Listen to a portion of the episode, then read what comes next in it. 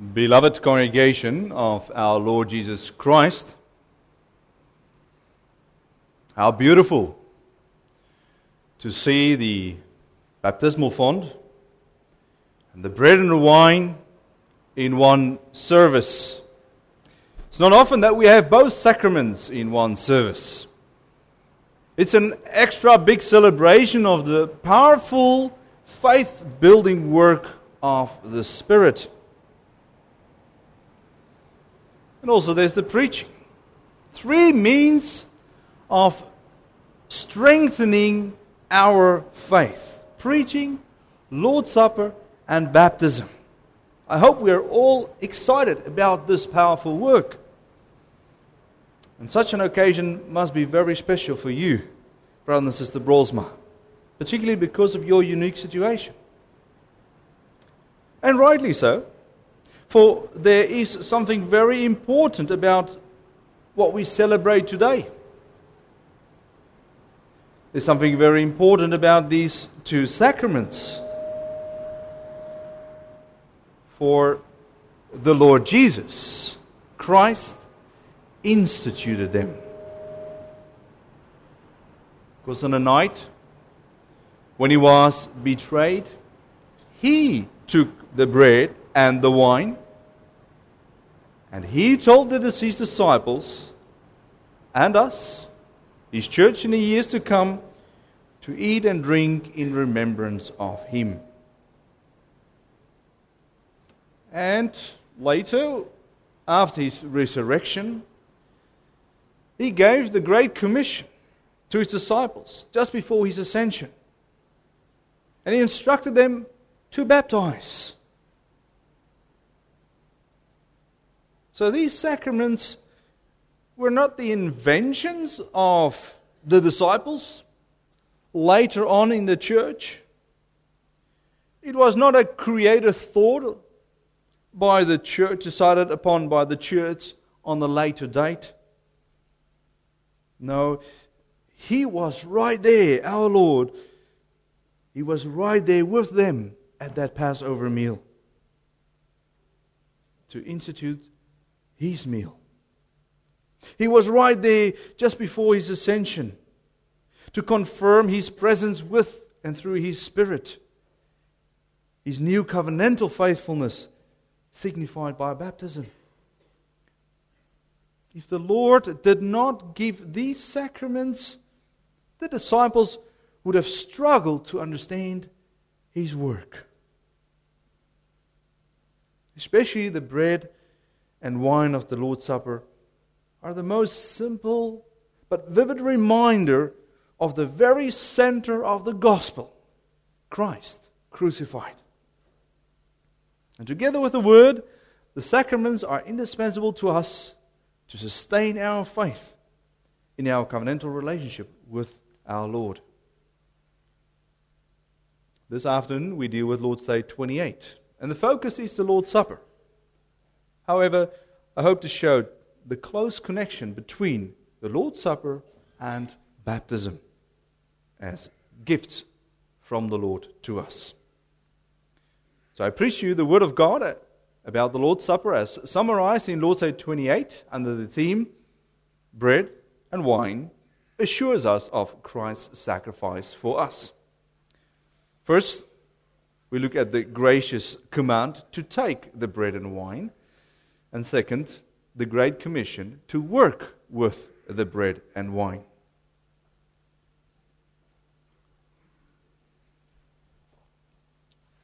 Bread and wine assures us of, Christ's sacrifice for us. First, the gracious command to take bread and wine. Beloved, is it, is it okay to, to skip the Lord's Supper now and then?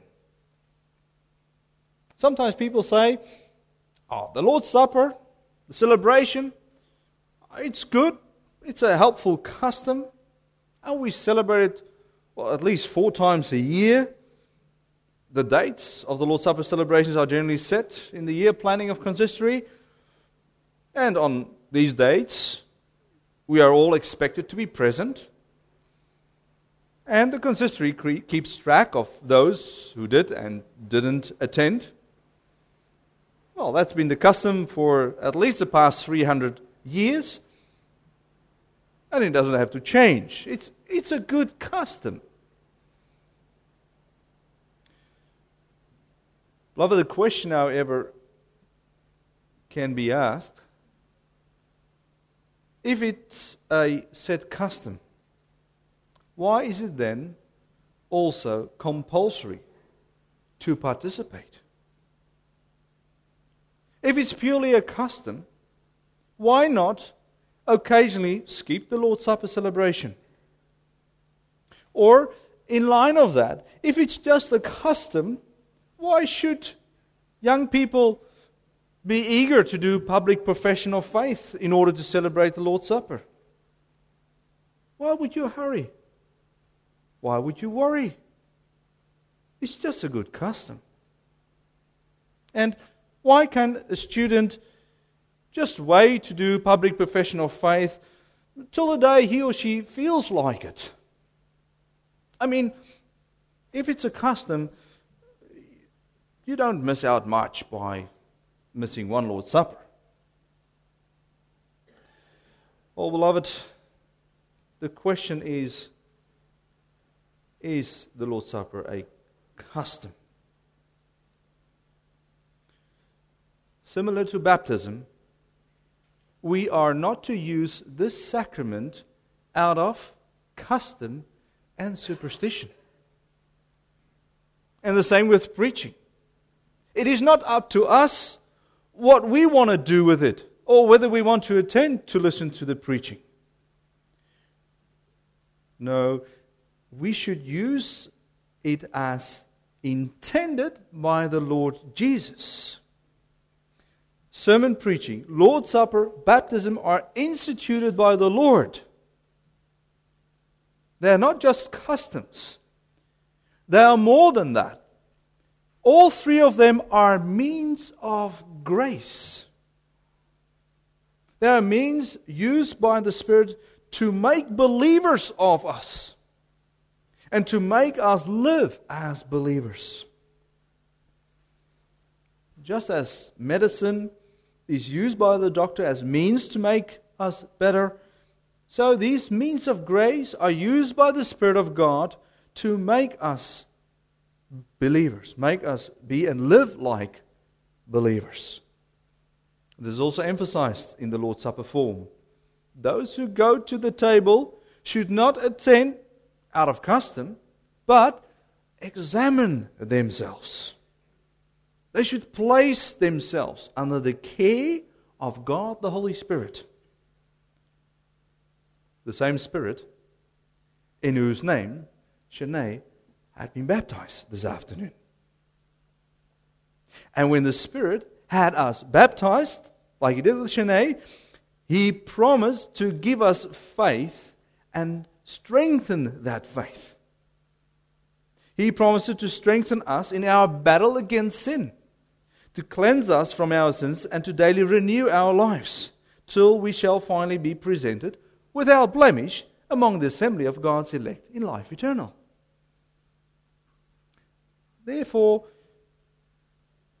if we refuse to attend the Lord's Supper, or unnecessarily wait to request access to the Lord's Supper, if we come just as we would like with our own attitude, and whenever we come, we are essentially grieving the Holy Spirit then we don't place ourselves under the means of grace used by the Spirit to build and strengthen our faith. And therefore, the Lord encourages us to attend fervently, with joy, and not out of custom. And also to pursue the important road towards this Lord's Supper, namely the road of catechism classes. Only in this way we obey the gracious command of Christ to remember his death. Brothers and sisters, when Christ instituted Lord's Supper, he didn't do this only for his disciples. No, he graciously instituted for his whole New Testament church.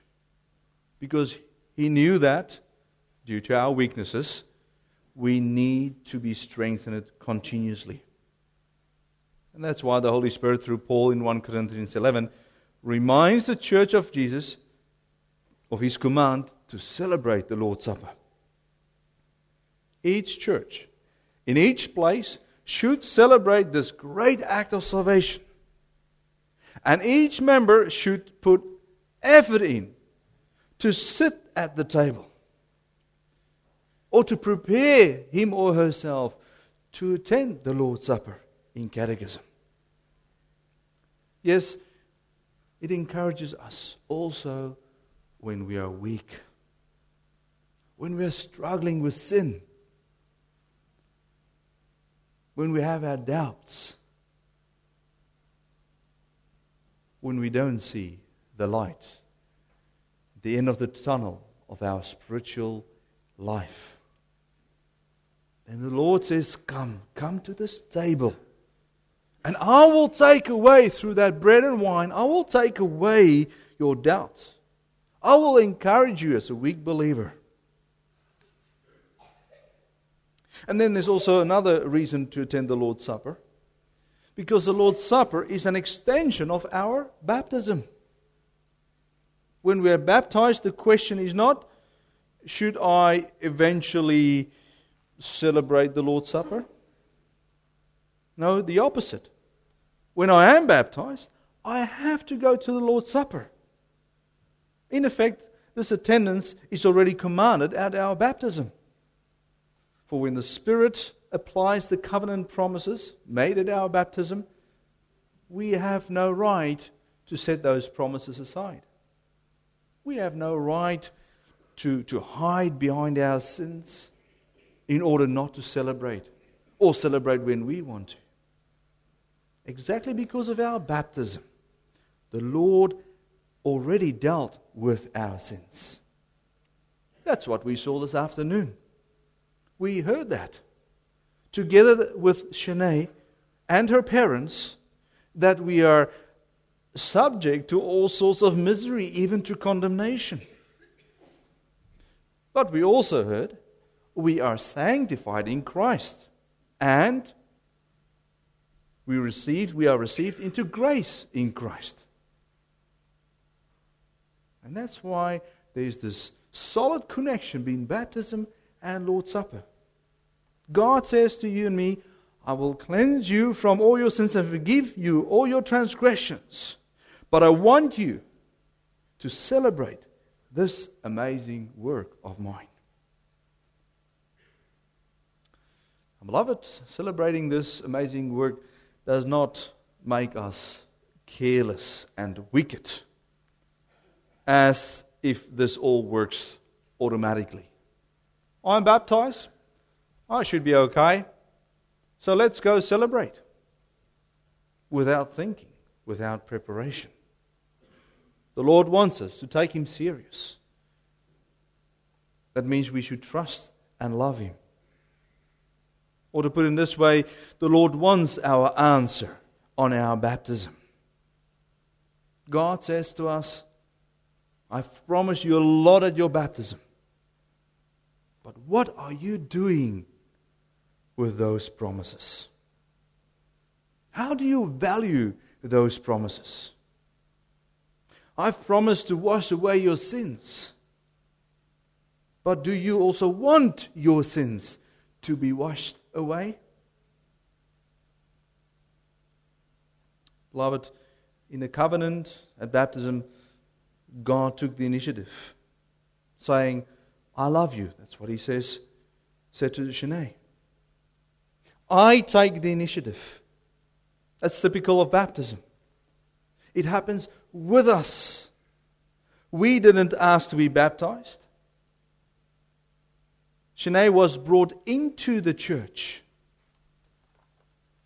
She was unaware of God's judgment and condemnation, yet she is baptized because God started with her and with us.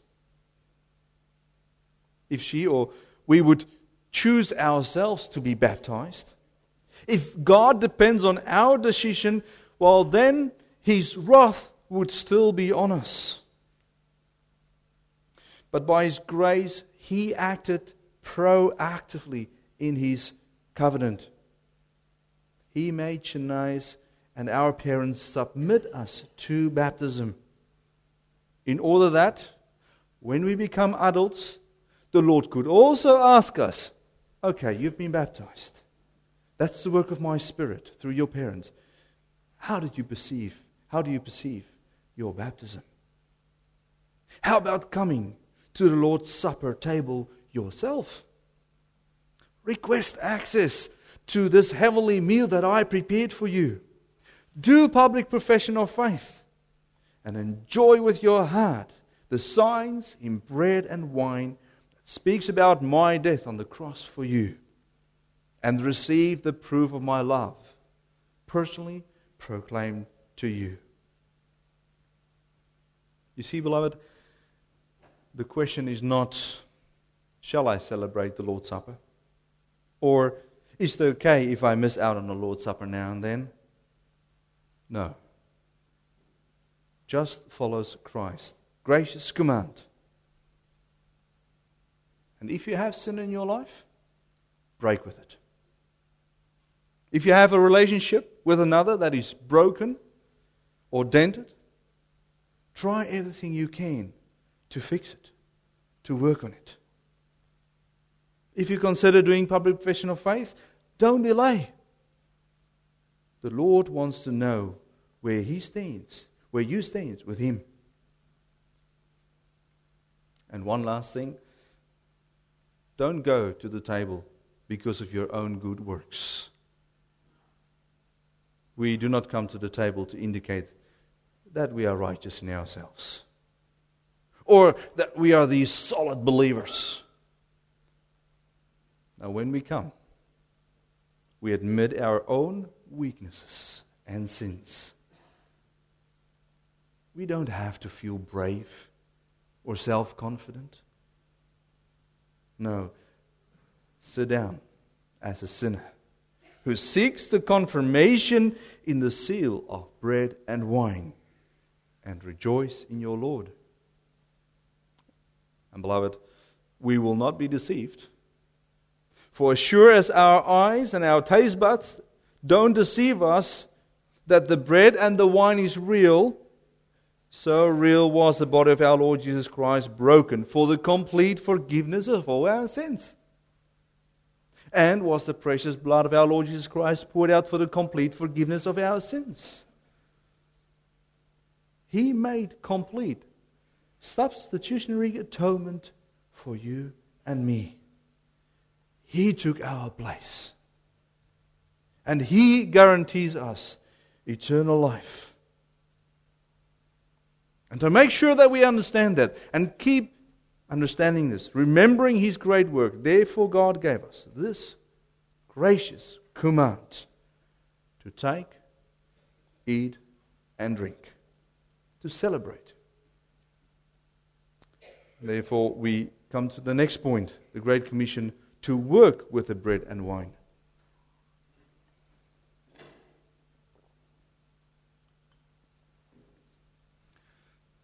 Beloved, we receive the gracious command to take the bread and wine to celebrate the Lord's Supper in order for our faith to be strengthened. But how is our faith strengthened? Is the bread and wine working automatically in, in a sort of a magic way? No, we are to work with the bread and the wine, so to speak, just as we should work with our baptism. So, by taking these two signs, it doesn't mean we'll straight away experience a special feeling.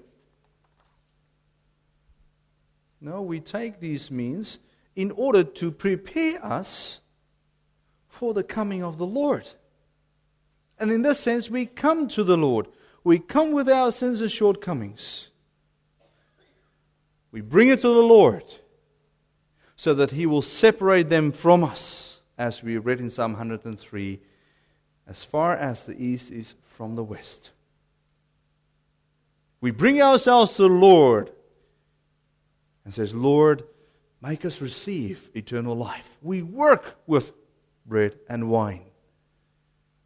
And we rejoice in that eternal life, which already begins in this life. This is how we work with bread and wine. We, just, we don't just grab the bread and wine, but we take it in faith and love. We positively answer the Lord, the Lord of our baptism, saying, Lord, I am a sinner. But through the life and death of your Son, Jesus Christ, I am safe. And I know, Lord, that that will have an impact in my life. Because, Lord, when your Spirit controls my life, I can't live a reckless life. I will experience your Spirit cutting sin out of my life. All those transgressions, all those shortcomings in my life, whether, at, whether I am at school or at uni or at work, all those sins and shortcomings in my relationship with others, or the way I spend my free time, the Spirit deals with them. When we look at a movie or play a computer game, which project an unchristian lifestyle and attitude, the Spirit, and that's what we plead, the Spirit works in us. He steps in to cut them out of our lives. And so, bread and wine become active ingredients, so to speak, of a godly life. Because the Spirit uses these signs to remind us of the price of Jesus Christ, the price that He paid for all those sins. The Spirit uses bread and wine to strengthen us in fighting the devil, in fighting that old man in us. Yes, it gives us as parents the courage and the strength and the conviction every time we see this bread and wine, to raise our children in the fear of the Lord. So every time I see the bread and wine, every time I use it, I come closer to the Lord and I show my children who the Lord is. And as truly as those two elements become part of me, so truly do I come, become more and more part of Jesus. And beloved, this is not a difficult picture to see. For when Adam and Eve, or when Adam received Eve from the Lord, he said, This is now bone of my bones and flesh of my flesh. And now project this to Christ and his bride, which is us, according to Ephesians 5. We also become bone of his bones and flesh of his flesh. We carry, just as the woman in paradise, the same name as our bridegroom. We are Christians, named after Christ. And being a Christian is not just our identity, it is clearly signified in the Lord's Supper, when the bread and the wine, as tokens of his body and blood, become part of us. You and I, we need Christ. We need to be nourished with Him and by His Spirit to gain faith, to gain energy for a life with Him. Also, for the spiritual battle that we fight. This battle makes us thirsty and hungry. The Lord knows that. And therefore, He nourishes our hungry and thirsty souls as true food to eternal life. Beloved, when we look at the Lord's Supper in this way, celebrating it can't just be a good church custom. Like baptism, we just can't do without it. We don't go to the table just because we have to or because people expect that from us. No, we go eagerly because we love Christ and need that bread and wine to be sustained in true faith with Him. And beloved, with the Lord, we never run dry spiritually. There's always bread and wine, always His promises.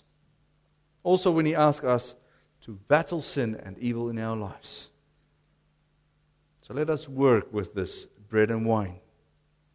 And when little Shanae grows up and gets to know the Lord, and I know it's been, it will take a while, but get to know the Lord, the Lord of her baptism, and when she joins catechism according to your promises, she too may one day sit at this table after she professed her faith, and also she will celebrate with us the great works of our Lord. Indeed, glory to God for these beautiful sacraments. Amen.